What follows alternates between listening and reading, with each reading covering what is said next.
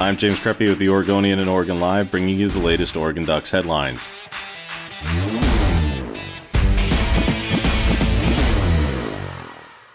The NCAA Division I Council meets Wednesday and will decide on its recommendations to the Board of Governors regarding eligibility for athletes who opt out of the fall season or play less than 50% of games in a typical season. According to the Associated Press, the number may grow to less than 75% of games. The Board of Governors meets Friday. Oregon backup offensive lineman George Moore was granted a six year of eligibility by the NCAA. Moore tweeted the news late last week. He was the number two right tackle in spring practice and depending on what happens with the plan for an upcoming spring football season and what Penei Sewell decides to do regarding his future, Moore could find his way in a more prominent role next season for Oregon.